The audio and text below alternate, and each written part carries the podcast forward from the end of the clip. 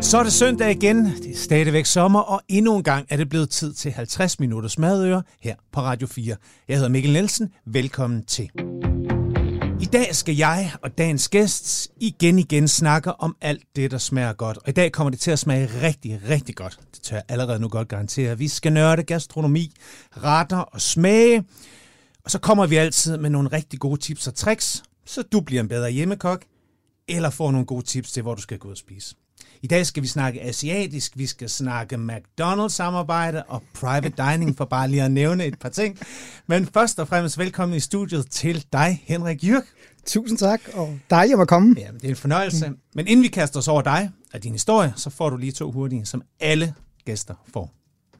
Hvad spiser du for tiden, og hvor spiser du for tiden? Jeg spiser meget asiatisk mad. Det tænkte jeg sgu nok. Surprise. Øh, også derhjemme. Ja. Og så PT spiser jeg meget på noget, der hedder Red Tiger. Uh. Uh, men øh, men øh, lige for at... Og det er jo lidt reklame for mig selv og min fru. Hjemme, hvor man gerne. Øh, det, er, det er min fru, der Bare det er godt, jeg har ikke spist det Det er rigtig godt, det skal du gøre. Det, er- det er en fejl. Min kone har lige åbnet et uh, Asian Eatery, så det er sådan helt afslappet uh, gadekøkkenmad, men selvfølgelig lavet på rigtig gode danske råvarer, og hvor Mhm. vi har lavet, prøvet at lave sådan en, en fusion mellem det asiatiske og, og danske, fordi hun er jo halv malaysisk Mhm. mm-hmm. og halv dansk, så hun har opvokset lidt i begge lande, så det er rigtig godt. Og så, Ja. så spiser jeg jo dernede for, og ellers så ser jeg ikke min kone. Så der spiser jeg meget nede på Red Tiger. Okay. Og så siger du, at du spiser meget asiatisk mad. Ja, udover det. Men er der et eller andet i det danske lige nu råvaremæssigt, som du altid tvister ind i det asiatiske, hvis vi skal... Al- Altså, for eksempel, vi bruger jo sæsonens råvarer som asparges, Nå, men så kan du la- grille den, og så kan du lave en eller anden let kaj øh, øh, og grille den, eller du kan bruge noget hvid soja, eller noget miso, ikke grillet hvid asparges med hvid miso og et pocheret æg. Det, det smager også rigtig dejligt. Det behøver alt- ikke altid at være med fjordrej og sådan noget, selvom det også er rigtig, rigtig dejligt. Vi snakker tit om sådan her gastronomiske trappe, der starter lidt med... Øh, hvordan er det nu, det er? Der er stenbederovn, så kommer asparsene, og så kommer... Jeg synes, vi glemmer en, og så kommer jordbærne. Der kommer de nye kartofler også. Ja, nye kartofler. Har du en af de der favoritter, som du venter aller, allermest på? Så en, af de der forår- og sommerbebuder, som du bare craver, når den er her? Altså, jeg kan bare godt lide rigtig gode råvarer. Ja. Og hver gang de kommer i sæson, så er det jo et år siden, man har fået dem. Mm. Så når stenbiderrognen kommer, så er det selvfølgelig den, man craver. Ja. Når den hvide spars kommer, så er det. Så, så når du tager sådan en helt ny skrællet hvid spars, lige blancheret i et halvt minut, hvor den stadig er lidt sprød indeni, og juicy, og det, hele, det er jo helt fantastisk. Jeg tænker sådan, hold op, hvor har jeg savnet det her. Det er samme med det første danske jordbær, der rigtig har fået sol, og hvor du bare bider, så tænker sådan, okay, det er derfor, at man har savnet jordbær. Ikke? Det er derfor, man har savnet de råvarer. Og det er jo det fantastiske ved sæsoner, at man, man, man går et helt år og venter på det. Jeg får helt kuldegysning over at snakke om det, fordi du går og venter en helt, helt år på at få den der dejlige smag, og så når du får den, og så det lever op til det, det er jo, altså, øh, jo, hvad hedder nu, mere kan man ikke forlange? Nej. Altså, Hvad med stenvedrovnen? Kan den, hvordan har den det i det her sådan mix asiatisk køkken? Men den har det jo meget, meget godt, fordi man, altså, nu har jeg jo haft noget, der hed Ibu, hvor vi lavede fine dining, malaysisk, singaporeansk, og der lavede jeg faktisk sådan en, en, en mus på mynte, Øh, så, som er jeg tænkt sådan mynte og creme fraiche og lidt fløde, som er lidt dansk, men så kigger Ja. man over i raita. Altså hvis man siger, den der in- indiske yoghurtdressing med agurk og mynte Ja, ja, i, men så prøvede jeg at lave det, og så med stenbiderovn, så laver du den lige lidt mildere, end du ville have gjort, hvis det var rigtigt, så stenbideren kommer til sin, til sin ret. Ja. Og så i stedet for at servere en vaffel til, som der er mange, der gør, som også smager godt, men så lavede jeg der et linsebrød, der hedder, hvad hedder nu, øh, øh, papadam.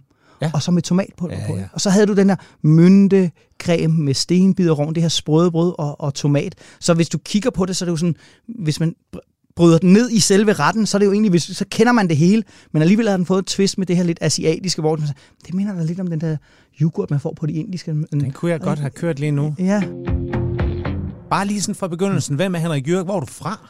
Altså, jeg er øh, opvokset i Køge. Mm. Øh, og så flyttede jeg til København, da jeg blev 18, da jeg startede i lærer. Jeg tog lige det første halve år i lærer, da jeg boede i Køge, men så fandt jeg ud af, at øh, de lange arbejdstider og en 40 minutters sogtur, det var ret langt. Men Øh, når- hvorfor vil du være kok? Jeg har altid godt kunne lide at lave mad, og det har ikke været noget gastronomisk. Er sådan, hey, jeg synes, det var sjovt at bage et brød og sådan noget, men det var ikke, jeg havde aldrig sådan tænkt over det. Nej.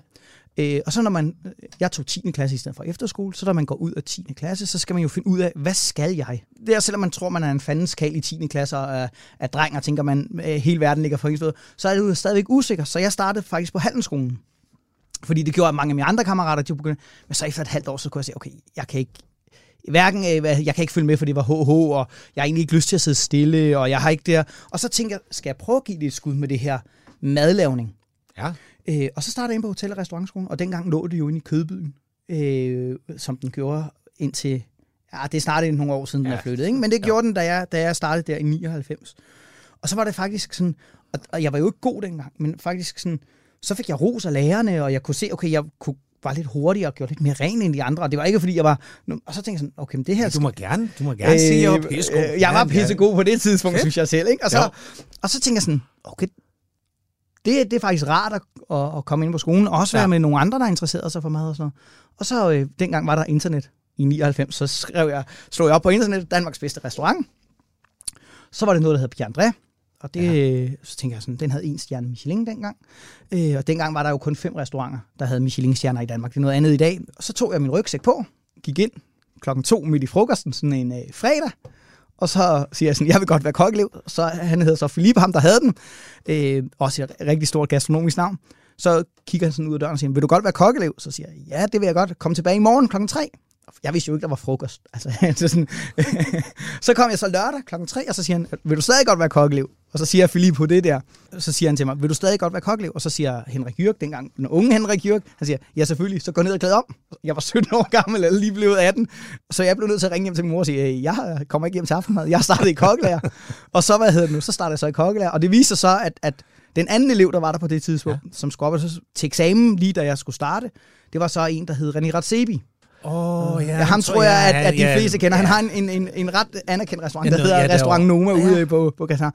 Så, så det var også der, René Ratsebi er, hvad hedder det nu, øh, er udlært fra. Jeg var der et år, Mm. øh, og så fik jeg muligheden for at komme til Schweiz øh, og lave noget. Og så dengang kunne man ikke tage sin elevtid med, ligesom man kan nu. Nu kan du jo godt rejse ud. Okay. Så jeg, jeg brugte lige et halvt år ude øh, elevtid, men stod og lavede mad i Schweiz. Øh, så kom jeg hjem. Hvorfor ville du til udlandet? Det var bare, jeg fik muligheden. Okay. Altså, så man var ung, og så var der en, der spurgte, hey, jeg har det her job, kunne du tænke dig det? Og sådan, så siger jeg, ja, selvfølgelig. Altså, jeg, man lever agtigt. Ikke kun én gang, ikke noget, men sådan, okay, må, måske får jeg ikke muligheden for at tage ud og rejse igen. Øh, så kom jeg hjem, og så skulle jeg så have en ny læreplads, og så startede jeg på noget, der hed Le Sommelier, som lå inde i Bredegade. Og det viser så, at det var en, der hedder, eller det var en, der hed Francis, som var den første restaurant, ikke sommelier, men han havde, var køkkenchef på noget, der hed Komdanten i sin mm. tid, og det var den første restaurant i Danmark, der fik to Yes. Michelin-stjerner. Og han var den første ikke, han var den første i Danmark til at få to Michelin-stjerner. Han var fransk, så han var ikke den første dansker, der fik. Og så startede jeg der og gjorde min øh, elevtid færdig der. Øh, og derefter så, øh, så var jeg på prøve inde på The Paul i Tivoli. Øh, så blev jeg ansat der, men jeg kunne først starte i april. Øh, Hvordan var det? det var godt. Ja. Det var godt. Cunningham, nu er han jo emigreret Ja, ja, ja. Han til... er, øh, Han er emigreret til, til, til vestkysten af Jylland. Ja. Øh, det var rigtig godt. Der lærte jeg rigtig meget inde, inde på, øh, på, øh, på The Paul. Og jeg var der faktisk i, i en del år, som, og så som souschef. Ja. Og så som alle unge mennesker der, så bliver man jo ikke øh, sådan lidt restløs. Jeg har været der i fem sæsoner eller sådan noget. Ikke? og hvornår var du på The Paul? Det var jeg fra 5 til 9 til at starte med, og så kom jeg hjem og tog en sæson til. Okay. Ikke? Jo. Så man kan sige, jeg var souschef i fire sæsoner, tror jeg, derinde. Ikke? Sådan rundt regnet. Ikke? Det er fordi, det kører jo sådan i de sæsoner, sådan Ja, ja, sommersæson og vintersæson, Ja. fordi det lå i Tivoli. Så det var ikke åben ligesom en almindelig Nej. restaurant hele tiden. Øh, men så bliver man jo også en lille smule rastløs, og sådan, jeg, jeg tror, jeg var omkring de der 28, ikke? Og så tænker jeg, jeg, jeg skal lige prøve noget mere, inden jeg, jeg øh, hvad havde nu, øh, slapper af troede jeg, at jeg skulle slappe af. Ikke? Men så siger jeg sådan, og på det tidspunkt, der tog alle til Spanien, eller Frankrig, eller England, så jeg vil prøve noget andet, fordi så tænker jeg sådan, "Men så har jeg jo noget andet at byde med. Hvis jeg rejser hen et sted, hvor der ikke er så mange, der har været, og det endte så med, at jeg fik en kontakt til San Francisco, Mm. mm. som ligger på vestkysten over i Kalifornien. Fantastisk spiseby, men det kan vi komme ind på senere. Uden at jeg skal snage for meget i, i, øh, i dit læretid og så videre. Så der er bare et eller andet magisk over, når I fortæller om den der kokkebranche, sådan back in the days, mm. havde Jacob de Nergård hen for et stykke tid, som også, som også altså, malerisk kan beskrive det. Altså det er- bliver sådan lidt disnificeret. Man kan se, når I kommer, banker på den der dør og siger, kan jeg komme i lære her? Kom igen i morgen, og så videre. Men hvordan var sådan kokketiden i den gode gamle dag? Altså, var det hårdt? Øh, fordi der er jo også sådan forskellige øh, kæft retning. Altså, hvordan var din læretid? Var det hårdt? Ja, selvfølgelig var det hårdt. Ja, nej, altså selvfølgelig var det hårdt, og Ja. man fik en skideball. Men når jeg tænker tilbage, altså det var også klart, når du kommer ud som helt ung menneske, mm. Altså, jeg har, Ja, for du har sgu været ung. jeg var helt ung. Altså, Ja. jeg, jeg har kun boet hjemme. Altså, først, altså sådan, jeg har kun boet hjemme. Jeg var vant til, at alt blev taget af, af min mor og min far, og, jeg, altså, og så kommer jeg lige pludselig derind, og så, Ja. ja. så forventer de noget af mig. Og hvis jeg ikke gør det rigtigt, så får det at vide, og man står der alene og normalt. Altså, sådan, så selvfølgelig var det hårdt, men, men til gengæld, så, så har det jo også dannet mig til den person, jeg er i Ja. dag, og det har givet mig nogle oplevelser, som er helt fantastiske, og jeg vil ikke være det for uden. Der er nogen, der betegner det som sådan en form for gastronomisk værnepligt. Dem, der ikke kommer i militæret, de Ja, ja, finder en eller anden opdragelse i et, præcis, og et eller andet ja, ja. system i køkkenerne. Det er det, og det, det gælder jo om, at det er nu og her, du skal præstere. Ikke? Ja. Ja. Så, så, så, så, og så lige pludselig, så, hvi- hvis man bliver ved med, så bliver det også en sport om, hvor, hvor, hvor skarp du kan gøre det, hvor hurtigt du kan gøre det, hvor rent du kan arbejde. Hvor, altså, øh, så, så det øh, tappede jeg rimelig hurtigt ind i, kan Ja. ja. man sige. Ikke? Fordi at, at, at jeg kunne godt lide det, der, der var struktur på, på hverdagen, når man kom ind, og man vidste, hvad man skulle lave, og du fik at vide, hvis det ikke var i orden. Ikke? I forhold til, hvis du øh, skal aflevere en, en hedder det stadig en stil. Det? gjorde det, da jeg gik i folkeskolen. Ja. Ja. Men så skal du vente 14 dage på, at hun har rettet, og så kan du gå der. Her der får du at vide, nej, det her Altså. det er ikke godt. Nej. Lav det om. Nå, okay, fint, det kan jeg tage og, og, føle på. Ikke? Du virkede vanvittigt ambitiøs i dit, i dit restaurantvalg, i forhold til, hvor du skulle udlære os. Det skulle være de bedste og sådan noget. Øhm, men hvor meget betød de her Michelin-stjerner og, og så noget for dig dengang? Altså, altså, Altså- var det det, man gik efter?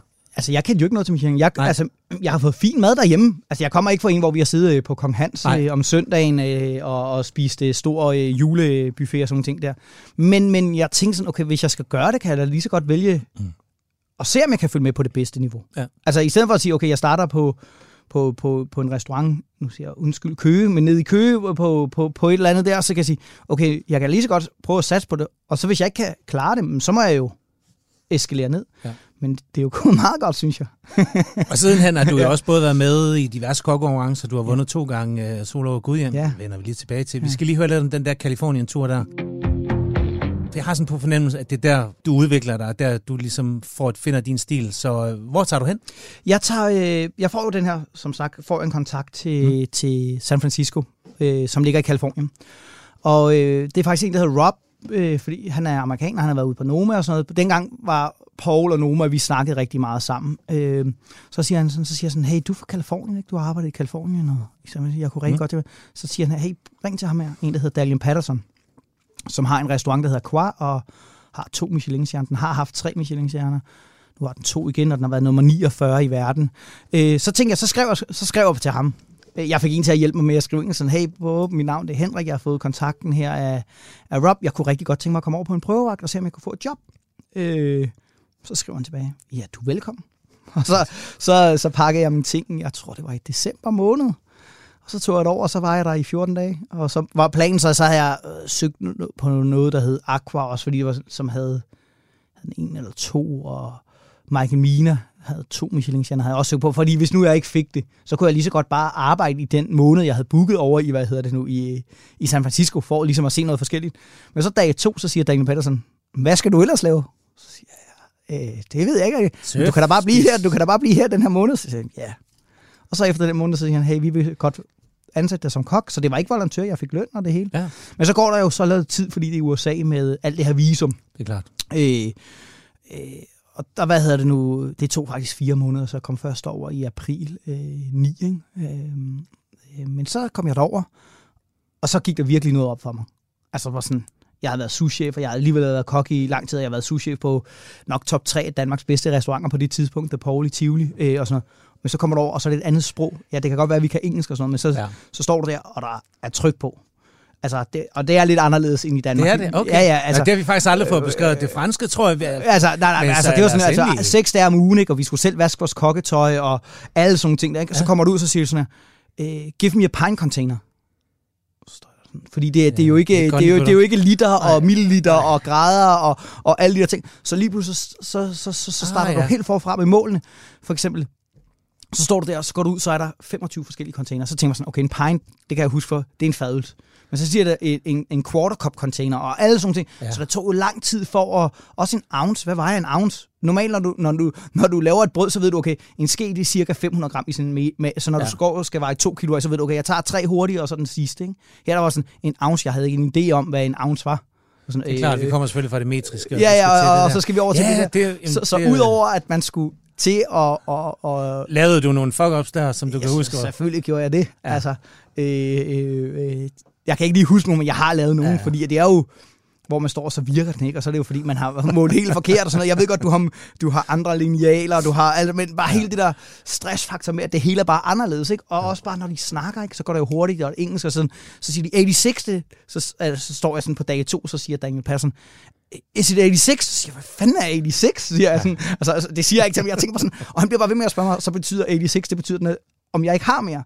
Og det er taget, det bruger de alle steder i USA. Det betyder, at, at der er udsolgt af den, eller jeg har ikke mere af den 86. Og det er noget med, nu fortæller jeg historien, det er en ret sjov Endelig. historie. Det er en, som jeg har forstået det, Ja. så er det en bar, jeg kan ikke huske gaderne, så når du går ind i baren, så har den en bagudgang. Og når Ah. du bliver smidt, smidt ud af bagudgangen, så har den nummer 86, gade 86, 86, men du går så, så er det sådan, ja. når du bliver smidt ud, så er du blevet 86, og det har de taget til sig i kokkebranchen, så 86, det betyder, og jeg fattede ikke en skid, og han blev ved med så og sige til mig, is it 86? Så siger sådan, "Hvad?" og så kigger jeg over, der står en franskmand, der hedder Nico, og siger, what the fuck, der siger min, undskyld mit, øh, mit, øh, mit sprog, siger han, do we have any more? Og så siger jeg sådan, nej, jeg er udsolgt. Nå, okay, så sig det til ham. Okay. Ikke? Og sådan, der var bare en masse kommunikationsproblemer i starten, øh, fordi for det første var det en anden type mad, øh, fordi du arbejder for en ny køkkenchef. Ikke? Altså, det er ligesom, Klar. hvis du skal, du kan godt være en dygtig kok, men hvis du skifter job i, hvad hedder det nu, i Danmark, så skal du også lige, okay, hvordan vil han have, det skal smage, hvordan vil han have, at, at fisken, skal der være meget farve på fisken, skal der ikke være meget farve på fisken, men så når du kommer derover, så er det også lige pludselig på et andet sprog, og de har en anden måde at gøre det på, og, og jeg sådan, så, så den første måned var altså sådan Det er sjovt, virkelig fordi jeg hård, tror, at langt de fleste, de vil tænke, okay, kom til Frankrig. Det må råd med være Ja, ja. ja. og sprog og så videre. Men ja, selvfølgelig, det er et helt nyt system. Grader og, Ja, ja. og jargon og ja, ja. slang og alt muligt. Al, som ja, jo, ja, øh, altså, øh, og så er der jo tempo på i køkken. ja. Ja. Altså, det var to stjerner, og derover, altså det var et lille køkken, så jeg, jeg havde, der var garde manger, som er sådan en salat, så havde jeg hot appetizer, så var der en, der havde warm appetizers. Nej, hvad havde nu? Så havde en fisk og så kød. Så vi var kun fire, og så var der to souschefer, der rendte rundt. Og så var, desserten derovre har de jo meget med, det er pastry chef. Det kører de helt selv. Ja. De, de er en del af køkkenet, men det styrer de selv. Ikke? Så vi var jo ikke særlig mange i køkkenet. Øh, øh, så man stod der og, og kæmpede, og så når der blev sagt noget, sådan, okay, snakker du til mig, eller snakker du ikke til mig? Det var, det var en meget, øh, Men stadigvæk, yes, chef. selvfølgelig altid Ja, okay. okay. yes, chef. Ikke? Altså, Og hvad var det for et køkken? Og hvordan har det sådan ligesom været med til sådan ligesom at forme dig? Er det der, du sådan møder det asiatiske Det er det, ja. og fusionen og alt det, Det der? er det. Altså, man kan jo sige, at, at San Francisco er en meget international by. Øh, Det er, USA generelt er jo sammensat af Ja. en million forskellige folkefærd. Undskyld, jeg siger en million, det er det jo ikke. Men, men lige overdrivelse frem og forståelsen, det er, at, at de har jo den største, som jeg har forstået, største Chinatown uden for Kina. Det er i, i San Francisco, og det er jo noget med, at de har bygget, Ja. ja. bygget uh, og railroad alt og, det, ja. og endte over i San Francisco. Det er så en, en anden historie, vi kan tage på et en anden andet øh, tidspunkt. Nu drejer det sig om mad. Men, men så, så det asiatiske fylder meget på mange Michelin- og toprestauranter i, i, i, i USA, og det er jo derfor, jeg laver den stil, jeg gør nu, fordi mm. det er jo ikke, det er jo kalifornisk køkken, de laver. Men så for eksempel, så kommer jeg på Kvar, så bruger de hvid soja. Okay, han har en tofu-creme, og, og alle de her ting, han bruger risvindsedike sammen med fennikel. Vi snakker 2009. Altså, det var før, der var nogen, der overhovedet vidste nærmest, hvad soja var i Danmark. Altså, mm. kan, du, kan du følge mig? Mm. Og, og der, der tænker jeg bare sådan, okay, det her, det kan seriøst et eller andet. Brugt frisk tang med den her miso-suppe, med den her, hvad hedder det nu, øh, øh, tofu-creme som en ret, og så og jeg stod der, wow, hvad er det, der sker her? Så får du en suppe med to stykker tang i, og så spiser du, og så tænker sådan, okay, det, det her, det er noget af det bedste. Igen, for at se min arme, cool. Ja, det er noget af det bedste, jeg, jeg har smagt. Og der, der åbner sig at sige, okay, det asiatiske øh, ting kan noget. Ja. Og så arbejdede jeg jo der på Kvar i ni måneder. Øh, og så stoppede jeg, øh, fordi jeg tænkte, okay, nu når jeg er herovre, så kan jeg lige så godt prøve at arbejde på en anden restaurant. Også for, ligesom at, jeg skulle have så meget ud af det som muligt, fordi ja. det er på lån tid, når du er i USA, hvis ikke du investerer eller får et eller andet kunstnervisum eller sådan noget. Øh, så jeg havde halvandet år øh, visum. Så stopper jeg, og så får jeg et job nede på, øh, på noget, der hedder El Carne Rosso, som er sådan en rotisserie, som laver lidt mere nede på jorden, men sindssygt god mad, samme råvarer, og, og det lærte jeg også rigtig, rigtig meget af. Men så øh, fik jeg arbejde på Michael Mina, som var to stjerner, og Michael Mina er en kæmpe restauratør i USA nu. Øh, Pengemand er Andrew Agassi, ham der den tennisspilleren, hvis man er i vores alder, kan man huske Andrew Agassi, yes. Og sådan, han er kæmpe stor, har fem i Las Vegas, og det, på det tidspunkt havde han ikke så mange, havde han måske fem restauranter, men alle sammen øh, i Michelin-stjerne-niveau, eller lige under, ikke? Og så kommer jeg over, og det, hvad skal man sige, Michael Mina, den jeg var på, svarer vel lidt som sådan en klassisk øh, restaurant, altså lad os sige øh, Søllerød Kro for eksempel, ja. ikke? Bare kalifornisk måde. Det er ikke, ja. De lavede ikke det samme mad, men sådan en klassisk kalifornisk cuisine. Men alligevel brugte de gode sojaer og, og hvad hedder nu, ma- masser af hvad hedder nu, asiatiske teknikker til at lave det her, ikke tempura og sådan nogle ting. Og så sådan, okay, det, jeg har været i, hvad hedder nu, Kaliforniens svar på Noma. Altså hvis man siger, det er meget naturlige og meget organiske mad og sådan. Han brugte asiatiske. Så kom jeg over på den her klassiske, hvor vi havde kaviarvogn med vodka og champagne, og, og vi lavede souffléer og hummerpotpie. Men alligevel brugte alle de her soja og alle de her miso og sådan noget til at smage til. Så jeg tænkte sådan her, okay, det, det her, det kan et eller andet. Ja. Og, altså, på det tidspunkt var der ingen i Danmark, der lavede det der. Altså som, som i ingen. Så var det derfor, du ligesom tænkte, at det er det her, jeg skal lave, når jeg kommer hjem. Det var det, jeg, altså jeg blev... Men tænkte du aldrig på at blive? Altså, ble, Jo, jo, men jeg, er jo, jeg er jo ikke færdig endnu. Jeg er jo, ikke, det her, er, altså, det er jo en lang historie, ikke? Nu har du spurgt om, at jeg skulle ikke, ikke... Hvad hedder det nu? Og prøv at, hvis vi ikke når alt det andet, Ja.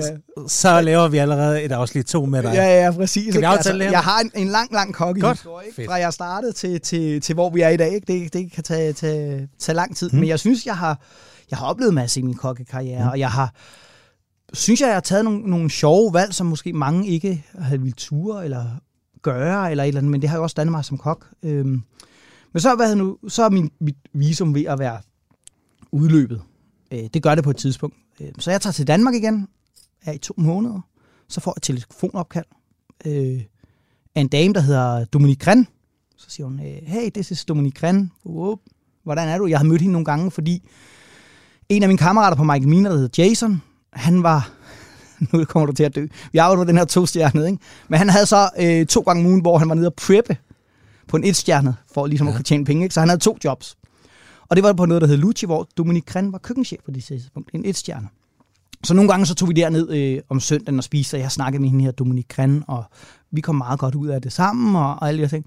Men så sidder jeg i Danmark, og jeg tænker, okay, hvad, hvad fanden skal jeg? jeg lige komme hjem for et vildt ophold og arbejde på to stjerner og lært alle de her ting, så får jeg et opkald. Og jeg tror faktisk, jeg, jeg, jeg er måske hjemme hos mine forældre, og vi sidder og snakker om, hvad, hvad skal du nu? -agtigt, sådan, og, og jeg, jeg er lige gået for min øh, kæreste på det tidspunkt, min Ja. daværende kæreste, så der var også, det hele var sådan lidt. Så ringer Dominique Gren og siger, hey, har du ikke lyst til at komme over til et jobsinterview? Så siger jeg, jo, hvorfor ikke? Jeg laver ikke noget alligevel. Så hvad hedder det nu? Så jeg øh, pakker en taske, og så tager til Kalifornien igen, øh, San Francisco, og så mødes jeg så med øh, Dominik Gren, og vi sidder og snakker, og så siger hun sådan, jeg vil, godt have, jeg vil egentlig godt have dig, ansætte dig som køkkenchef på mit nye projekt, som hedder Atelier Gren, som ligger på Fillmore Street nede ved vandet i, øh, i, øh, i San Francisco. Så er jeg med til at bygge den restaurant op, og jeg er der faktisk ni måneder. Så, kommer jeg, så skal jeg have fornyet mit, øh, mit, øh, hvad hedder det nu, og jeg er køkkenchef derovre, jeg er med til at uddanne øh, holdet, og vi laver faktisk et, Og hvad slags køkken er vi Øh, i her? det er sådan en moderne øh, kalifornisk køkken med det der asiatiske twist igen, fordi Okay. det bruger man jo derovre, ikke? Øhm, Altså, var det blevet så stor en del af dig allerede nu, at det, at, at, at, at det vil du ikke kunne? ja, det vil jeg ikke altså, kunne... du kan ikke gå 100% Jamen, jeg, kan, altså, jeg, jeg kan jo heller ikke... Altså, jeg kan jo godt lave klassisk mad, men, men, men jeg kan jo ikke... Hvis du siger, at jeg skal lave en ret, så naturligt, det er naturligt for mig, for jeg lavede det Præcis. siden 2009, og vi Ja. i 22 nu, så det er en naturlig ting at bruge soja, miso og tang og alle de her ting i min, i min, i, i min Mm. madlavning. Øhm, og så viser det så, så kommer jeg hjem, og jeg skal få noget mit visum, mens jeg er hjemme. Så bliver jeg, følger jeg selvfølgelig med, så får vi en Michelin-stjerne, hvor jeg står som køkkenchef. Øhm, så vi er jo helt op at køre og sådan noget. Men det viser sig så, at mit visum udløber der. Ja. Jeg har så fået det forlænget et halvt år mere, så jeg kunne være derovre i to år. Øh, det viser at det visum, jeg skal det skal koste 250.000 kroner. Så vi snakker, mig og Dominique Ouch. snakker sammen og siger, jeg har ikke 250.000, hun har ikke, vi har lige åbnet den her restaurant. Selvom det går godt, vi har fået en Michelin-stjerne sammen på, på ni måneder, og så, så skilles vores veje simpelthen der. Jo. Sådan er det en gang imellem. Men nu er jeg i Danmark, og der er også sket meget i Danmark. Så kommer, så, så kommer Henrik Jørg jo hjem mm. og har hovedet fuld af inspiration. Mm. Og du ved ligesom, hvad slags mad du skal til at lave nu. Ja. Er det så kul? Ja, altså så laver jeg, så arbejder jeg jo noget på, på hvad hedder det nu, sådan, jeg er på Masterchef, behind the scenes, og jeg har nogle små jobs, indtil jeg så får åbnet kul. Og, Men- og, Ej, jeg er nødt til lige at spørge, altså, var du ked af, at, at, at, at du skulle forlade USA der? Og... Så, selvfølgelig var jeg det. Altså, det jeg jo altid, altså prøv, jeg var jo et rigtig godt sted. Ja. Altså, jeg, jeg havde jo, altså, jeg, jeg var jo i gang med min karriere derovre, og sådan folk vidste, Præcis. altså sådan, hvis i San Francisco, vidste Ja, ja. jeg var, altså, jeg har drukket kaffe med en, der hedder Stuart Briosa, som har, hvad hedder det nu, noget, der hedder State Bird Provision, som er en af de mest hypede restauranter i, i Kalifornien. Altså, du kan ikke få bordet her, og han har en Michelin. Vi drak kaffe sammen. Altså, jeg kendte jo, altså lidt ligesom her, jamen, jeg kendte jo, og så lige pludselig så var jeg væk. Kunne jeg bare ikke... Sådan skulle jeg, vente, jeg skulle vente otte måneder med at komme ind i Danmark, fordi jeg havde lige overskrevet mit visum lidt, ikke? Ah. ikke? okay, så alt i alt, hvor lang tid var du i uh, øh, Alt i alt var jeg lidt over to år, men ja. fordelt på to perioder. Ja, fordelt på to perioder. Øhm, Øh, jo, jeg altså, jeg håber bare for dig, at du ikke landede i København i sådan februar eller et eller andet, at det trods alt var det, det, nogenlunde Ej, jeg, jeg, sommerlig. Jeg tror, jeg, tror, jeg landede i, i maj måned. Okay, fair nok. Øh, og, så, så kommer der netop Aspars og Stenbederoven. Præcis, måske i august. Ja. Jeg kan huske, det var sådan lidt varmt, og så lavede jeg en masse selskaber og hjalp folk og, og, og sådan ting. Okay. Og så, mine, og så en, der hedder Christian Mortensen, som var køkkenchef på Paul, dengang yes. jeg var souschef. Han kom tit over og besøgte mig. Og når vi tog ud og spiste, og vi snakker det her, det er 2009 og 10, altså det er mange, mange år siden. Alle almindelige restauranter, alle restauranter havde et bålsted og havde lavet mad over åben ild. Og så sad vi og sagde, vi skal åbne det her sammen. Der er jo ikke nogen i København, Nej. der laver mad over åben ild på den her måde. Som, altså prøv at et pizzeria lavet, altså det var bare, træffe altså det er sådan, det var lige meget, hvilken pizzeria du gik ind på. Det var, man tænkte sådan, what? Hvad er det, der sker herovre? Og så fik mig og Christian så ideen sammen til Kul, om at lave det her, hvor vi lavede øh, fine dining, øh, eller mad på lidt højt niveau over, hvor vi lavede alt vores mad over åben ild. Og i den forbindelse har jeg lidt en øh, klage til dig. Nå. Fordi i forbindelse med, at øh, jeg har jo også nogle venner, der er kok, øh, og jeg taler jo med alle mulige ja. gæster, der skal herind og så videre. Og, øh, og så, så nævnte jeg øh, for en køkkenchef, jeg ikke sige, hvem det var, men øh, sagde, jeg er Henrik han, øh, ved du noget spændende om ham? Ja, så snakkede vi lidt om det og så videre. Ja, han var en god fyr, og, øh, og en af de ting, han blandt andet var enormt træt af, det var, at kul lukkede. Og han har flere gange tænkt på at iværksætte en eller anden form for underskriftsindsamling, fordi det var et fuldstændig genialt sted, som han beskriver det. Tak. Maden var suveræn, mm. stemningen var god, det var billigt, mm-hmm. og det kunne bare noget. Jamen, jeg, jeg tror, vi ramte den rigtigt. Altså, ja. Og sådan, når folk siger til mig, at de kan huske sådan mange af, de kan huske vores friterede blæksprutte med tempura blæksprutte med iberico-skinke, og de kan huske den store cotte de bøf med, med mac and cheese, som er... Altså, men hvis, sådan, her forleden sad jeg faktisk og kiggede på menukortet. Mange af de små retter var rigtig asiatisk inspireret. Altså, okay. Altså, der var sashimi på, og der var alle de her, hvor der... Men det var jo svært, da vi åbnede i 13, ikke? Fordi jeg, jeg kommer jo hjem, og så spørger, spørger importør, importøren, hvid soja. Det havde de aldrig hørt om, så kom de en lys, og nej, der er noget, der hedder hvid soja, og alle de gode eddikerer. Og, så de kom, er jo først kommet mange år efter. Jeg tror først, det er sådan i 17-18, at man begyndte at kunne få rigtig gode japanske produkter, men jeg begyndte jo at lave det i 13. Ja. Øh, så, så det var lidt svært, men, men vi fik lavet det her internationale køkken på kul, øh, øh, hvor vi grillede, og så brugte vi alle de her behind the scenes, alle de små asiatiske ting, miso og sådan så, så vi kunne få en anden smag i, end hvad man var vant til i ja. København på det tidspunkt. Ikke? Øh, så så ja, det var en rigtig sjov proces, men nogle gange så skal man også stoppe, mens lejen er god. Ja. Altså, at det ikke bare bliver en, øh, bare en forretning, der bare kører og kører og kører og kører, og så lige pludselig så brænder man ud, ikke? Øh, og så fik du muligheden for, selvom du havde iværksat de asiatiske smage der, mm. så åbner du Ibu. Mm. Og der går du full blown Asian. Der går jeg fuld. Altså, ja. Og der er spist to gange, og mm. det har altid også været skide godt. Ja. Jeg synes, Ibu madmæssigt for mig ja. var flere niveauer og meget bedre. Ja, det synes jeg også. Altså, men når man snakker med folk, så synes de, kul var bedre. Og jeg tror... Det var, det var stemningen, Ja, det var stemningen, jeg, ja. men, men, men for mig at stå og lave det, vi har gjort på Ibu, var mere tilfredsstillende, fordi jeg synes, jeg lavede noget, der var så interessant så, ja. og så specielt på Ibu, uden at, og sådan... Og der fik jeg lov til at prøve at udfolde mig på det, jeg godt ville. Øh, men, men, men, men, men kul rent forretningsmæssigt var jo... Altså, det kigger jeg også tilbage på. Altså, mig og Christian... Ja, selvfølgelig gør man det. Altså, det, det altså, så lad os da øh, op, hokker. Ikke? Altså, plads man, man, altså, man, øh, selvfølgelig savner jeg det, fordi at, at nogle gange så mig Christian Mortensen mm. i folkemunden i kø, bliver kaldt for morfar. Sidder jo nogle gange og kigger på hinanden, når vi drikker et godt glas vin og siger, okay, hvad var det, vi ramte lige med kul? Fordi det blev jo bare sådan instant, altså, bare, altså, det, det kunne bare ja, ja, et eller andet. Altså, vi ramte bare lige i tidsånden, hvad, hvad, hvad kan man sige, hvad København havde brug for på det tidspunkt. Mm. Øh, øh, og det var altid fedt at være med til, og, og man kan jo aldrig gøre det selv. Det var både personale og medejere og, og sådan, at skabe sådan en succes. Jo. Mm. Det var altid, sådan, altid dejligt, men, men Ibo var også fantastisk. Altså tiden går. Jeg kan allerede sige, at vi skal Henrik Gjørk ind igen, fordi der er allerede der er simpelthen så mange gode historier gemt i den mand. For jeg der lige er tunet ind, så er det her jo et madøre. Det er hver søndag kl. 12 på Radio 4, eller som podcast i studiet i dag har vi Henrik Jørg. The Asian Sensation. og det er det, vi skal snakke om nu.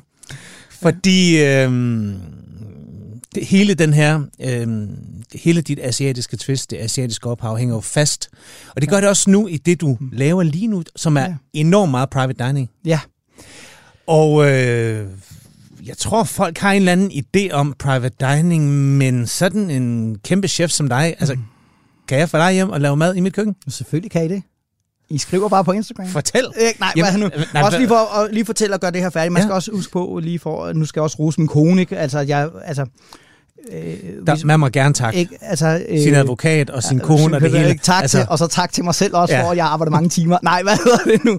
Uh, min, min, altså, øh, lige for, nu springer vi lidt lidt frem, men Mm. altså, den startede i Kalifornien, lige for at gøre det hurtigt. Mm. Mm. Så møder jeg min kone i Danmark, og hun er jo malaysisk, og så har vi rejst meget i Asien og sådan noget. Og så har, jeg, har hun været med til at sige, hey, du kan sagtens åbne en god asiatisk restaurant. Altså hun har også været med til at pusse på, og jeg har fået familieopskrifter, og hun har støttet, og hun har været god, og hun har også god til at smage, om det smager autentisk. Okay, Altså det, det er jo det, der er det svære, det Ja. er, hvis du ikke har en forbindelse til det der autentiske, så er det svært bare at sige, okay, nu laver vi en ret med sesamolie. Enten kommer der for meget i, eller for lidt i, eller soja, hvis du ikke er vant til at bruge det. Så, så hun har jo også støttet mig i at, at kunne gøre det, jeg gør med det her asiatiske. Og så har jeg fået en masse øh, hvad hedder nu, familieopskrifter. Ja. Det var lige for at komme tilbage Jamen, til det ja, der. Ikke? ja, ja. Undskyld, jeg springer Nej, i det, men det det, er skal også, du ikke. det er også Nej. lige, lige vigtigt at sige, sådan, at, at, at man bliver nødt, fordi det er jo, asiatisk mad det er en anden måde at lave mad på, end hvad vi træner i Europa. Altså når vi smager ting til i, i, i Europa, bruger vi salt.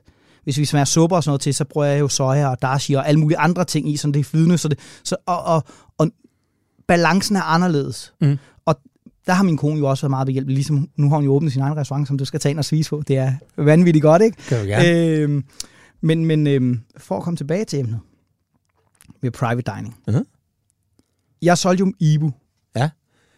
to dage før corona. Ja, Og det er ikke det fordi... var ret godt timet. Du, du vidste noget. Ja, jeg Du havde ikke fået fra, øh, fra Bill Gates, eller hvad han hedder der ligesom. men, men planen var faktisk, dem der har været på Ibu, det var ikke fordi jeg ville køre flere mennesker, jeg havde 38 pladser, men det var et meget, meget lille lokale. Ja. Så hvis du, når du kom ind som gæst, så stod du direkte op i nogle andre gæster. Så jeg tænkte, sagde til min kone, hun drev, jeg har haft en masse gadekøkkener også, dem drev hun. Mhm. Og det var også det var en god forretning. Vi, er, vi, var jo, vi havde ikke nogen bankers eller noget som helst, vi gjorde det selv. Så siger jeg, jeg tror, jeg sælger Ibu. Så får vi en god sommer, hvor vi kan hjælpe hinanden med at drifte de her gadekøkkener, få nogle penge på bogen, vi får nogle penge fra Ibu, så 2021, så står vi med nogle, nogle penge på kontoen forhåbentlig, og så kører vi et andet lokale til Ibu, og så åbner vi Ibu 2.0 op, for ligesom at sige lidt større, og måske øh, vi havde kun et toilet for eksempel på Ibu, det, det er irriterende, og, og altså, der var nogle små ting der, som, som ikke gjorde, at, at, at lokalet spillede 100%, men det er ikke nogen undskyldning for, for, for nogen ting, vi vil bare gøre det bedre. Og så kom corona, ikke?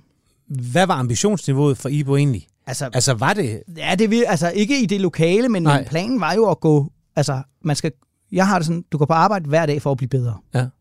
Jeg synes, vi havde et højt niveau på, på Ibu. Ja. Og jeg kunne godt se, at vi kunne køre det til noget endnu bedre. Så det var faktisk planen. Sælge lokale Ibu, tjene nogle penge. Det skal man, hvis man skal åbne forretninger. Det koster penge at åbne forretninger. Ja. Og så lave Ibu 2.0, og så se, hvor det kunne bære hen. Kom corona. Det kostede også nogle penge. Og sådan er det. Ja. Øh, men så begyndte jeg at lave private dining under corona, når det begyndte at åbne op igen. Og så var Og det har der, vokset lidt på dig? jamen, det har faktisk vokset lidt på mig. Og så her for... nu breaker jeg det. Nu breaker jeg det. For 14 dage siden, Ja. så faldt jeg over et lokal. Så tog jeg det. Og det skal vi høre om. Ikke? Øh, der ligger ude på Smallegade nummer 37. Jeg må ikke lave restaurant der. Det er ude på Frederiksberg, der ligger smalle vine, Frederiksberg Smalle- Rådhus ja, og... og der ligger en café, der hedder Sokkelund. Det hele Ja, der nå, lige ja, det- foran, ja, der- hvad nu, det er et super dejligt kvarter Ja. faktisk. Jeg er ikke kommet så meget Okay. derude. Jeg må ikke lave restaurant dernede. Jeg må lave øh, kokkeskoler. Jeg må lave, øh, hvad hedder nu, menusmagninger. Jeg må lave private dining, og jeg må lave catering. Så der er ikke et køkken? Der er et flot køkken, og det bliver rigtig fedt, og jeg bruger nogle penge på at sætte det i stand. Private dining, det vil sige, jeg må godt have gæster siden. Ah, selvfølgelig. Okay, det selvfølgelig. Ja. Og så, altså, så er der catering, private dining, det er, hvor jeg kører ud, men, men jeg kan have gæster, jeg tror, jeg kommer til at lave det, så jeg kan have mellem 10 og 14 gæster. Fedt. Så det bliver rigtig eksklusivt. Men, men, Så og det så er, jo en, lave, mi- det er jo en eksklusiv restaurant. Ja, præcis, ikke? Øh, private dining sted. Det, men det er, det er fordi, det er, sådan, det er jo så nyt for mig også. Ja. Øh, så snakker jeg jo, jeg har lånt en, der hedder Lasses Køkken, og så siger han, hvorfor, hvorfor gør du ikke noget ved det her pr- private dining og, Ja. og catering, fordi jeg har mange af dem. Og så var, sådan, så var jeg ude og kigge på et lokal. 49 timer efter, så fik jeg nøglerne. To, overtog jeg nøglerne. Og nu er jeg dernede. Så jeg laver masser af eksklusiv private dining i private hjem. Og hvad er det typisk? Bare lige nysgerrig. Hvem, hvem bestiller dig ud til at lave mad? Alle mulige mennesker. Jeg, Okay. jeg er meget nordpå. Jeg har også været i Skelskør nogle gange, og, og sådan ting der. Og så er det jo dem, der vil prøve. Det med twistet. Ja. Altså lige at sige, hey, vi vil godt prøve noget, der er lidt anderledes end bare det, vi plejer at få. Mm. Og så tager det bare, og jeg- og jeg tager det for det, jeg skal tage for det. Altså det er ikke billigere, end at tage på en restaurant, Nej. på en god restaurant. Jeg tager det samme pris for det, men til gengæld så kommer jeg ud til, at jeg står i køkkenet, og jeg står der og laver. Og så med tiden nede på Smallegade 37, så vil jeg også kunne invitere folk ind til, måske en gang om måneden holder jeg en eksklusiv private dining i lokalet. Ikke? Ja. Jeg vil bruge det til lokalet til, hvad hedder det nu, øh, udvikling af koncepter. Øh, jeg vil bruge det som sådan en kreativt space, hvor kokke kan komme forbi, hvor vi kan snakke store idéer omkring mad og hvad vi kan gøre. Så jeg vil lave en, et super fedt rum, hvor vi kan bruge det til mange ting. Og sådan udvikle os som mennesker og udvikle os som kokke. Og hvis du har lyst til, kommer du ned, og så sidder du, så drikker vi en kaffe og siger, hey, skal vi prøve at tage en snak om det her? Og, og sådan, så folk kan gribe det, og, og, og, og Og hvad kommer det til at hedde? det kommer til at hedde Dining by Jyrk. Dining by Jørgen. Ja, så Smallegade. Smallegade 37B. Ikke? Og så er det sådan, jeg skal selvfølgelig lige have, have bygget om, så der, jeg vil sige, jeg er 100% klar i det nye år til at have gæster dernede. Fordi jeg vil have, at det skal være, når man kommer derned, det skal jo være sådan, i stedet for at tage på en af de rigtig gode restauranter, og sådan så når jeg ligger sådan et der event op, nu holder jeg Mm. en middag, der er kun de her 10 pladser, det bliver måske en gang om måneden, det bliver måske en gang hver anden måned, så er det sådan, okay, vi skal derned, og så vil jeg have, man må ikke tage billeder dernede, ikke? det er det nye. Sådan så, at det, ligesom i gamle dage, der kunne du ikke tage billeder, du må godt tage billeder, når du går ind, du må godt tage billeder ja. I loungen, men når du kommer ind og sidder og får retten, skal du ikke tage billeder. Sådan, Og det er vi jo allerede ved at blive vant til til koncerter og stand-up og alt. Ja, og præcis, Ja, og så, sige, ja. og så, så siger folk sådan her, forhåbentlig. Næste gang Jørg han lægger noget op, I skal eddermame prøve det, fordi det, det er altså... Men jeg, ved, altså, jeg er super glad på dine vegne. Jeg skal ned og spise. Mhm. Men hele den her, eller jeg tror, der er rigtig mange, også nogle af dem, jeg havde snakket med, som netop godt ved, hvordan det gik øh, før corona og under corona osv. Jeg tror, der er rigtig mange derude, der tænker, øhm, hvornår åbner han restauranten, og hvornår begynder han at jagte den første Michelin-stjerne, sin egen stjerne på dansk jord. Det, det vil jeg jo også rigtig godt. Ja. Og jeg har... Det er stadig drømmen. Ja. Altså, og det kommer til at ske. Okay. Men det kræver nogle penge. Ja. Og det er dyrt at bygge en restaurant på den måde. Øh, Jeg har haft rigtig mange møder med investorer, som har sprunget fra i sidste øjeblik. Og så tænkte jeg, altså sådan, jeg, har, jeg tror, jeg har haft tre seriøse investorer, hvor vi har siddet, altså det var sådan, vi har haft designer på, vi har designet køkken, nærmest bestilt køkken, og så Mm. har de ikke kunne rejse pengene. Okay. Øhm, og så, jeg skal jo have noget at lave, der skal betales nogle regninger. Og så tænker jeg, gider jeg at være køkkenchef for nogen? Nej. For jeg har været selvstændig Mm. siden 2013. Gider jeg blive proppet ind i den her bås, og sagt, nu skal du lave det her mad, fordi det vi gør. Ja. Og det der er med mig, jeg har jo min helt egen madstil. Så det er jo svært at proppe mig ind i en bås, så jeg skal jo lave, så skal der være en, der siger, hey, nu kører du den restaurant, du laver din mad hen. Ikke? Og så tænker jeg sådan her, jeg skal have noget fast at lave. Jeg har rigtig mange selskaber. Så fandt jeg det her lokale. Så i stedet for, og jeg kan få lov til at lave det mad, jeg vil lave. Ja. Og lave det i min ånd. Og så tænker jeg, det gør jeg. Og så, hvis der kommer nogen og byder ind og siger, så kan jeg også bruge det til at sige, hvis der kommer nogle investorer og siger, men så har jeg det her lokale, hvor jeg virkelig kan invitere dem ned og give dem fuld hammer, hvor jeg kan vise, hvad jeg kan. For det er svært, når du ikke har et sted at sige sådan, altså jo, så kan de ringe til dig, og de kan ringe til alle mine kollegaer og sige, at Henrik er en pissegod fyr, og arbejder hårdt, mm. men, men hvi- hvis du skal ligge, når vi snakker om Michelin-restaurant, pengemæssigt nu, så er det altså 10-15 millioner, de skal bruge på at lave den, og den udskrivning er jo væk. Selvfølgelig kan man godt lave et driftoverskud, men man skal ikke tænke på, at man kan få den. Altså det er jo, Men på et tidspunkt, så kommer det der alkemist til at kede Lars Seier og Ja, Geranium. ja, og så må vi jo håbe på, at han kommer. Altså, så, Ikke? Altså, og, og planen var jo, at jeg ville åbne øh, Europas bedste øh, asiatisk inspirerede restaurant. Ikke? Men, men så nu har jeg det her, hvor jeg ja. kan gå og, og også udvikle til det. Altså i det her køkken gå og prøve nogle masse retter af, og så, så kommer Lars Seier, siger vi, okay, prøv, jeg vil godt se, hvad du laver. Så har jeg det her eksklusiv, hvor jeg kan invitere ham og otte, ni kammerater ned og sidde, hvor jeg bare kan give den fuld gas med sommelier og det hele, så han kan se, hvad han går ind til. Og sige, så kan han sige, nej Henrik, det var helt af helvede, eller sige, hey, prøv at høre, det her, det kan vi godt køre til noget, Ja, tak. noget videre. Men så, og så er jeg jo også økonomisk øh, set, fordi jeg har tit hvad hedder nu, haft min egen penge med i det, mm. eller det har jeg altid at sige, så beholder vi catering-delen. Og vi beholder lokalet til at udvikle, så har man udvikling, men catering-delen er jo et god indtjening Præcis. ved siden af. Og så hvis man kan få en anden restaurant på, hvor man nu eventuelt får en, en Michelin-stjerne, så giver det endnu mere til catering. Så jeg har også noget at byde ind med at sige, ja, det kan godt være, at I skal investere 15 millioner. Til gengæld har jeg faktisk en rigtig velfungerende forretning, hvor jeg har udviklet alle de her retter og gået og tænkt mit koncept igennem. Den vil jeg godt smide i puljen. Og sige, så kører den, har vi restauranten, og så kører vi det op sammen. Det er fantastisk. Der, der er en plan, så alle Ja, ja, de der er en lytter, plan, ja, ja, og ikke? du har jo også lovet, at den kommer nu. Den, det den skal det nok komme, klart det lover sådan, jeg. Fordi jeg føler stadig, at jeg har noget at byde på, og jeg føler stadig, at jeg kan følge med. Fantastisk. En af de ting, som du lige sagde, det her med udvikling af retter, jeg synes lige, vi skal have den med. Ja, The Mac.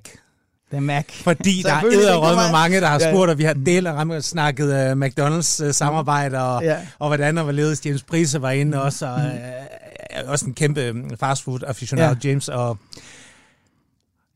kom lige med det. Hvad- Hvis, jeg åbner med spørgsmål. Hvad fik du for det? Nej, det ikke Nej, men... jeg gjorde det for min øh, blå øjens skyld. Ja, det gjorde du. Ikke? Hvordan var det? Og, Der er mange, der kommer og sagt til mig, mm, hvorfor gjorde du det? Ja. Og, så sådan, hvis vi tager den helt fra starten, jeg ved godt, jeg, jeg har, har vi masser af tid? Hvad tid? Ja, ja, vi har lige lidt endnu, ikke? Selvfølgelig har jeg tænkt meget over det, da jeg blev spurgt. Det gør man jo altid som kok. Skader det mig rent øh, professionelt? Mm. Mm. Hvordan vil folk se Mm. mm. på mig? Og sådan, så siger jeg sådan her. Hen, Henrik, der kommer verdens største restaurant. Ja. Så kan man kalde det restaurant eller ikke restaurant. Mm. Mm. Men det, altså, det er, den er registreret som restaurant. Det er verdens største restaurant. De kommer og spørger mig, om jeg vil udvikle en burger for dem. Så tænker jeg sådan, det er jo fordi, de godt vil blive bedre. Hvis jeg vil ikke vil hjælpe verdens største restaurant med at blive bedre til det, de laver, Ja. så er jeg arrogant som kok.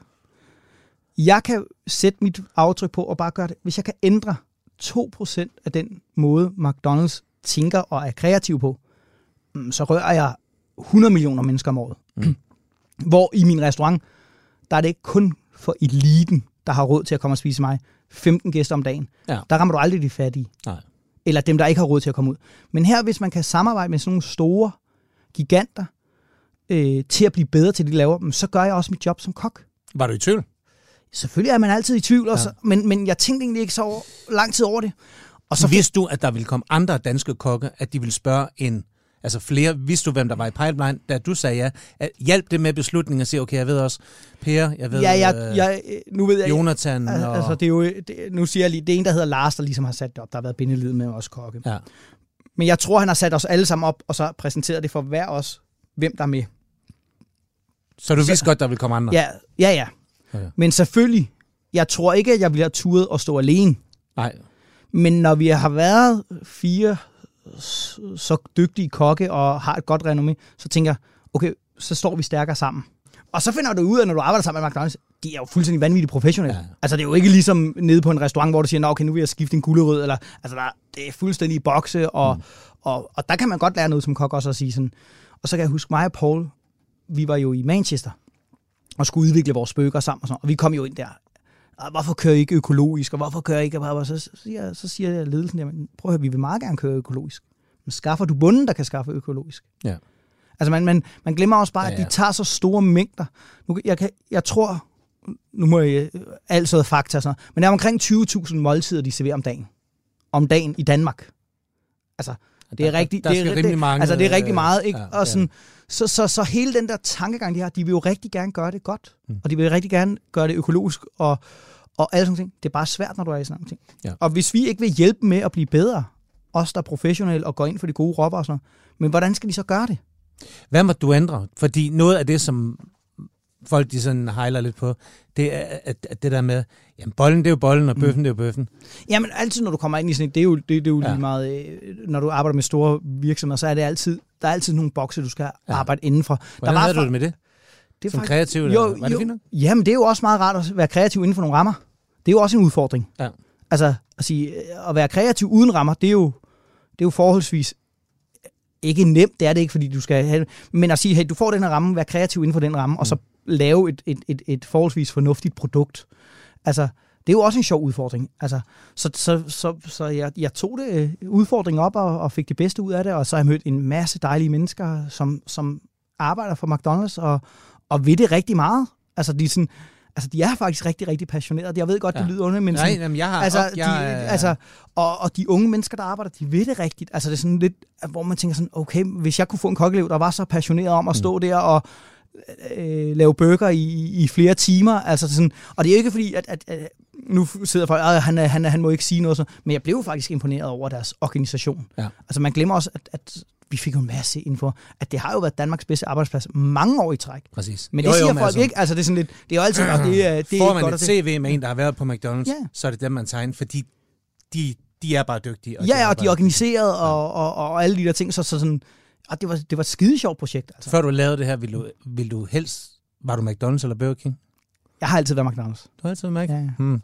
Det har jeg. Lad mig bare lige starte med at deklarere, at jeg er meget, meget stor fan af det her projekt, og jeg elsker ting, som mødes, hvor man tager det højprofilerede gastronomisk og gør det usnoppet. Altså netop det her med, lad os få det hele ned på jorden, så jeg hilser, det velkommen, og synes også, det var udmærket, og synes også, at nogle af de andre har været gode. Pers lige nu, den bliver kritiseret for, at den er super stærk. Sådan er det. Den, den, jeg synes ikke, den er stærk. den? Den er Nej, nu laver jeg, spiser jeg også meget. Den er, den er ikke stærk. Den er krydret, den er ikke stærk. Og så ikke et ord mere om McDonald's. Nej, jeg har også lavet andet. ja. Meget andet. Henrik, vi skal lige nå til sidst her i programmet. Alle mine gæster får altid lov til at tage en hemmelig råvare med. Noget, der betyder noget for dem. Og jeg er altid spændt på det. Hvad har du med i dag? Altså, alle gode råvarer betyder noget for mig. Ja. Men man skal vælge en. Det skal man. Fordi ellers så skal vi bruge fire timer på at gennemgå alle de råvarer, jeg godt kan lide at bruge. Men jeg har simpelthen taget tre, var der i boksen, hjemme fra mit køleskab. Ja. Dejlige økologiske æg, kan se, der er en fjer på. Øh, og det har jeg gjort, fordi jeg synes, ægget er fantastisk. Mm. Det kan være så simpelt. Du kan lave et hårdkogt æg, det er jo meget simpelt. Du kan lave en soufflé, som er noget af det sværeste teknik i et køkken. Du kan lave det som gademad. Du kan lave det som, som hvad hedder nu, det mest eksklusive. Hvad er din yndlingsæggeret? Hvis du skulle vælge en, det- bryde den lidt ned. Altså, måske Altså, altså, jeg- prøv, et par tips og tricks til din Øh, altså, yndlingsæggeret. nej. det jeg spiser mest, Ja. er, fordi jeg har mange yndlings... Altså, Mm. ikke, du har parisertoasten, ikke? Så lægger du et æg ovenpå. Så har du parisertoasten med, hvad han nu, et æg, ikke? Kok monsieur og kok madame, ikke? Bare der gør jeg den allerede parisertoasten med. Det, jeg spiser mest af æg, det er faktisk et, et, et blødkogt æg, Ja. der er kogt 5 minutter og 55 sekunder. Det er fandme lidt. Ikke? Kæft, min kone, hun er skal ud på dig, hvis du Lige koldt vand. Det der vand. Og så pille det, Ja. tage toppen af, og lidt soja, så en god kvalitet sojasauce. Det spiser, Soja? Ja, det spiser jeg øh, rigtig meget. Hvorfor soja? Fordi det har jo, det er salten, Ja. men så har det jo også umamien, for de her gærede sojabønner, sådan, så det giver noget til ægget. Så i stedet for salt, så prøver jeg soja. Og det lærte jeg faktisk min kone. Ja, tak. Og kan det være alt soja, eller... eller Altså, jeg, jeg bruger altid en høj kvalitet, men du kan godt bruge alt soja. Okay. Hvis for eksempel det, det er en lidt saltere soja, så prop lidt mindre i. Men, Ja. men det giver bare en helt anden øh, fornemmelse af, af smag. Det her ikke den her fede blomme, lige rørt med den her dejlige øh, gyldne soja, som er salt og umami, og det giver en anden dybde til ægget. Det spiser jeg et par gange om ugen, eller tre. Mm. Lige gå ud der om morgenen og, og, og koge et brødkogt og så med noget soja. Og det er jo også der, hvor man kan sige, hvor det danske Møder møder asiate. det asiatiske. Ja, ja. Så er det sådan sådan indbegrebet af Henrik Jørg. Det er ikke begrebet af Henrik Jørg. Det er, at, at jeg har lavet min egen køkkenstil. Igen, som jeg siger, helt fantastisk. Blødkogt æg med sojasauce er fantastisk. Mm. Du kan få en omelet. Du kan gå på en af de fineste restauranter og få et, et pocheret æg med kaviar på. Så er vi oppe i, i, i, i det helt øh, øh, gastronomiske allerøverste niveau. Øh, Gato Marcellen, den der kendte chokolade, kan du ikke lave uden æg. Altså, det, det er hele ægget og, og i madlavning, ikke? Souffléen, som du kan sidde på soufflé-restaurant, og så får og så alle op og køre over den her soufflé. Det er æggets skyld. Altså, det er sådan, hele, hvad ægget kan i gastronomien, er jo fantastisk, ikke? Altså, et syltet æg med en, med en øl og en øh, kyllingelever parfait på ristet brød, ikke? Altså, Syl, sy, sy, åh, et syltet syltet æg. æg, ikke? Du koger dit æg. Ja, det, det, det, har, det har jeg simpelthen aldrig hørt. Har du aldrig hørt det? Nu, Altså, nu, er vi ude Øh, i, i nej. noget af det der Anthony Bourdainske, hvor, hvor han rejser rundt og i Asien og får Ja, de ikke, der... det her det er faktisk en ting, jeg fik uh, i, øh, i, øh, i, hvad han nu, i, i San Francisco. Der arbejder jeg jo på det her El Carne Rosso en måned, Ja. mellem jobskiftene. Ja. Som, og der lærte jeg sindssygt meget om, om, om faktisk, fordi ellers har jeg kun arbejdet sådan på toprestauranter, men sådan på, på, på hverdagsmad. På, øh, det var dygtige kokke, dem jeg arbejdede sammen med. Ja. Øh, men der tog de et, et æg, så hårdkogte de, eller de kogte i, i, i 8 minutter, kølet ned, og så bankede de lige skallen, så den slog, øh, slog hvad hedder nu, revner. Ja. Og så lavede de faktisk sådan en ingefær rubedesylte og så kogte de den det, og så hældte de den på sylteglas. Ikke? Så stod de der og sylte, så øh, nogle dage efter, så tog de op, pillede dem og hældte sylteglas over. Og så, hvad hedder nu, så spiste du det der sylte æg. Ikke? Og så det, jeg fik, det var, at jeg fik sådan en ky- kyllingleverparfait på grillet brød, salat og så et syltet æg til. Det smagte helt fantastisk. Altså det var sådan helt, hvor man tænkte, okay, jeg havde heller aldrig fået sylte. Jeg synes Nej, faktisk, jeg synes faktisk, det lød lidt ulækkert sådan, ah, you want a pickled egg? Jeg så var der sådan lidt, og undersætter Ja, ja, i hovedet altså- lige nu, men altså, altså ja med det andet ikke? der. Og så, mm. og så var det bare sådan, okay, det kan et eller andet. Altså sådan, det kan noget æg, ikke? Altså, du kan bruge det i desserter, du kan bruge det i salte køkken, du kan spise det om morgenen, du kan spise det om natten, du kan spise det, altså du kan spise det hvor, hvor som helst, ikke? Det er, og så er det et billigt protein. Ikke? Hvad, altså, jeg ved jo godt, nu siger jeg måske noget, for jeg, nu er jeg ikke lige klar, om det er en 4-5 kroner for et godt økologisk æg, men ikke? Altså, tre æg, som jeg har taget med her, ikke? så laver du den perfekte frokostomelet, ikke? Jo. Så Og du er bruger der 12 også- kroner lidt fløde, så, så er du oppe på 15 kroner, og så har du lavet en, en super lækker, fantastisk frokostret. Og lad det være det sidste ja. ord i dag. Henrik, tusind tak, fordi tak. du kiggede forbi Madøre. Og jeg synes, vi skal lave en øh, version 2 til en gang i efteråret. Jeg har tusind ting, jeg gerne vil snakke med dig om. Indtil videre, tusind tak, fordi du kom. Det her, det er Madøre. Det er hver søndag på Radio 4 kl. 12.10 eller som podcast. Jeg hedder Mikkel Nielsen. Vi lyttes ved.